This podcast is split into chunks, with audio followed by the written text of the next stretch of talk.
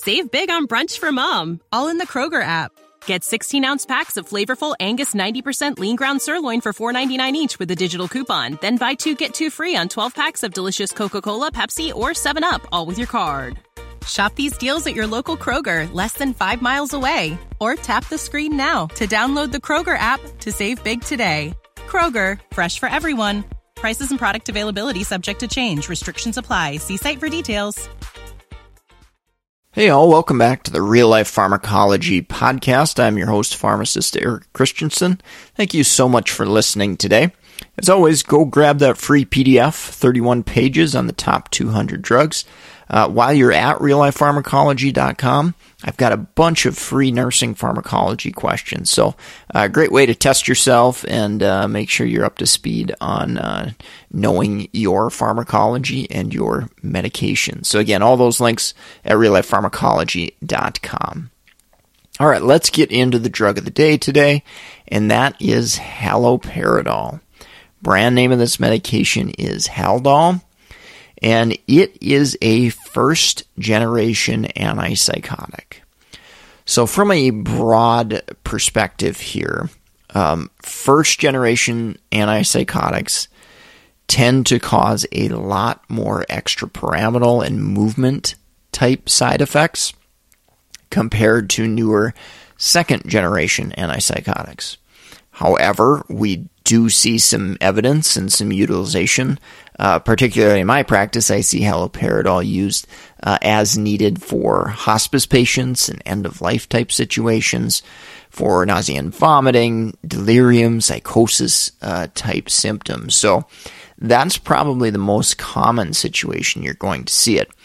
Occasionally, I have uh, had patients who've Uh, with long-term schizophrenia who've been on it for years and years and years, and it's been successful for them and they've tolerated it. So I have seen some patients uh, carry over. Uh, and again, those are patients who've probably likely been on haloperidol prior to the advent of second-generation antipsychotics, which tend to be a little bit safer as a whole. Um, but again, I think it's important to, to note that. Uh, mechanistically, how do these drugs work? Well, Haldol, haloperidol, is a non-selective dopamine blocker, and primarily at the D two receptor. Now, if you remember, dopamine uh, plays a role in uh, schizophrenia, of course, and excessive dopamine can induce symptoms of psychosis, and too little dopamine, in the case of Parkinson's, Uh, can induce movement disorder, movement type effects.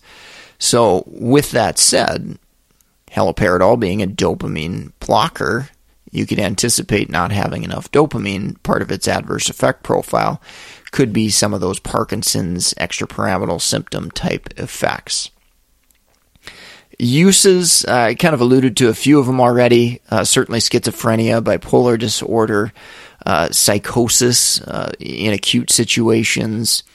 Um, where I have seen it in my practice, again, is that hospice type situation, kind of as needed, uh, end of life, where patients are having uh, aggression and agitation, hallucinations, delusions that are upsetting, uh, causing anxiety and, and the patient to be upset.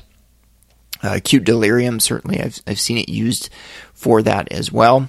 And then nausea and vomiting um, in end-of-life situations, as well as potentially refractory to um, chemotherapy, where other agents haven't uh, been successful. Uh, maybe down the road you might see a haloperidol used for that as well. All right, now dosage forms. This gets a little uh, quirky, and Uh, haloperidol does have a long-acting extended-release suspension, and I have seen it from time to time. So again, this is uh, likely going to be used in a patient who has schizophrenia, bipolar disorder, basically a long-term mental illness that needs to be managed with chronic long-term medications.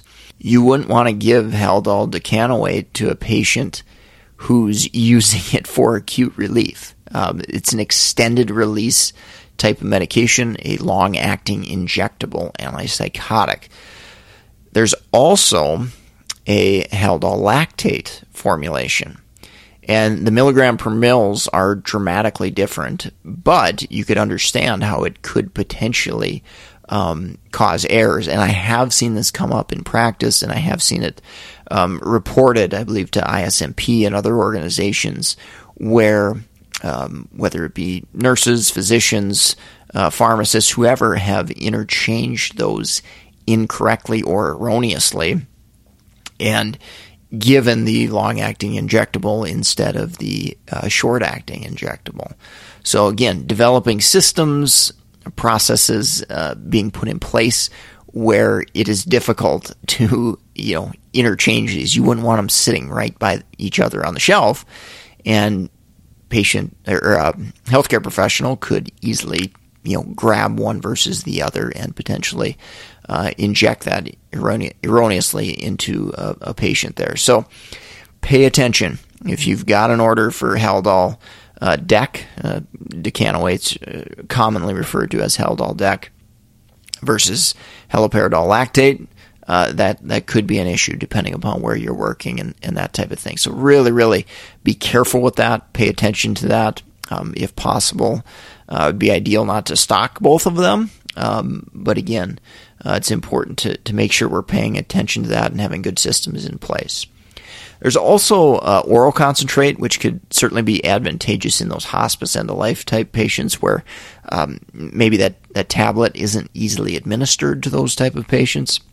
Um, and then, of course, there's the, the tablet formulation as well. Uh, I'm not going to get into the dosing and conversion of, let's say, oral haloperidol to Haldol uh, D E C, the, the long-acting extended-release injectable. Um, but I will give you the ballpark. It's approximately, um, when you're converting somebody, it's approximately ten to twenty times the oral dose when we're going from oral to Haldol D E C. Okay, so that's the approximate conversion. There's clinical factors that can play a role in whether, you know, we'd use the lower end or the higher end, that type of thing. There's also uh, determination whether you're going to um, try to transition someone and keep them on oral for a while during that transition versus a direct transition from oral straight to the injectable. So again, lots of, of factors there. I'm not going to go into each one in detail here. Um, if you're not sure on how to convert somebody, you need to ask somebody who knows uh, what's going on, or and or um, consult some references and, and resources to get that uh, conversion correct there. All right, let's talk about adverse drug reactions and boxed warnings. So the boxed warning on haloperidol, like with all antipsychotics, is there's an increased risk of death uh, when used in patients with dementia-related psychosis. Very, very important warning to remember.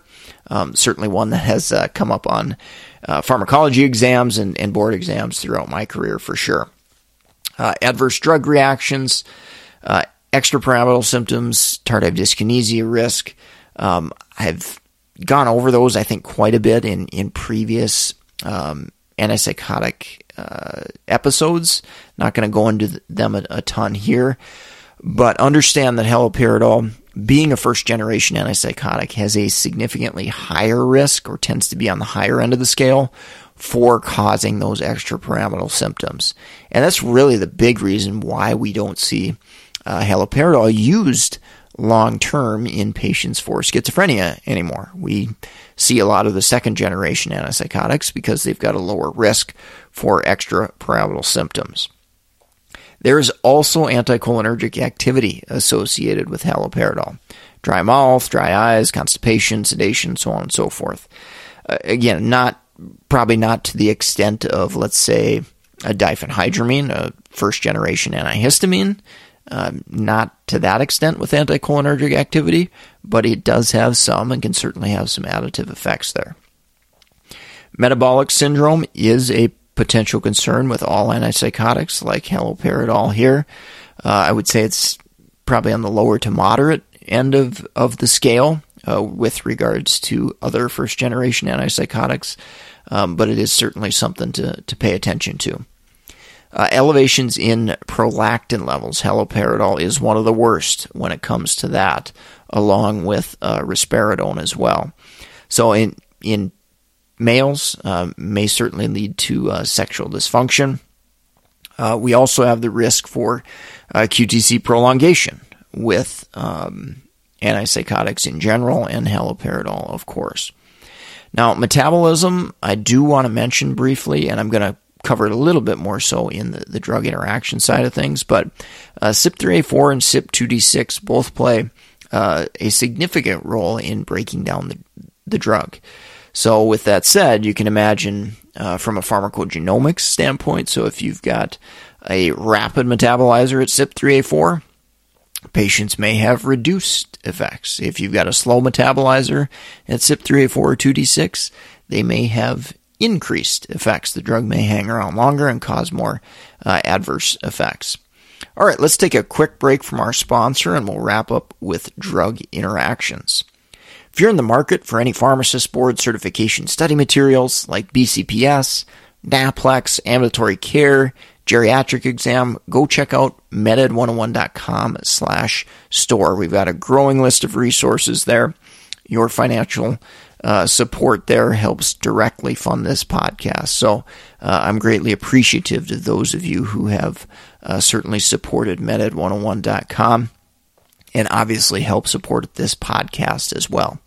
If you're another healthcare professional, nurse, med student, P A, Uh, we've got books on case studies, clinical pearls, polypharmacy, drug interactions, lots of great clinical real-world information. So again, all those links you can find meded one oh one dot com slash store, S T O R E. All right, let's wrap up with drug interactions. C Y P three A four, C Y P two D six. Uh, there aren't a ton of C Y P two D six inducers, um, so I wouldn't worry too much about that in, in general, um, but C Y P two D six inhibitors uh, can increase concentrations of haloperidol. So a drug like bupropion, paroxetine, uh, those can inhibit C Y P two D six and potentially uh, increase concentrations there. C Y P three A four inducers can lower concentrations, so classic example there being carbamazepine, Saint John's wort, and so on. Covered numerous uh, of those inducers in the past. Those can lower concentrations and maybe maybe make it less likely that a patient responds to haloperidol. C Y P three A four inhibitors, uh, exact opposite. So a drug like erythromycin, clarithromycin, uh, they can increase concentrations because they're preventing the breakdown of haloperidol. And then, of course, uh, we've got that anticholinergic activity. Again, not nearly as strong as the dopamine blocking activity, but it is potentially there. So adding other anticholinergics on top of that, uh, T C As, um, first-generation uh, antihistamines like hydroxyzine and diphenhydramine, doxylamine, and so on and so forth, uh, those can have additive effect. Same thing with C N S depressant activity. Uh, haloperidol certainly can cause some sedation, and with that, drugs like opioids, alcohol, uh, Z-drugs can all worsen that.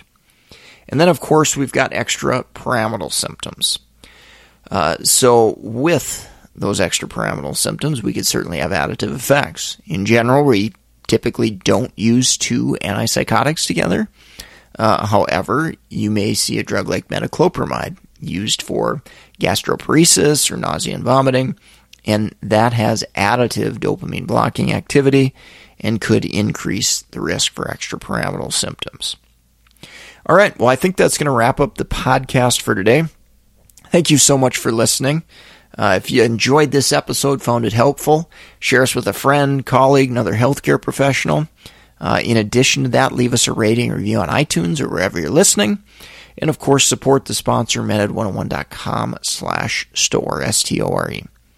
With that said, if you've got suggestions uh, for a podcast, you can reach out to me at mededucation one oh one at gmail dot com or Eric Christensen, PharmD, B C P S, B C G P on LinkedIn.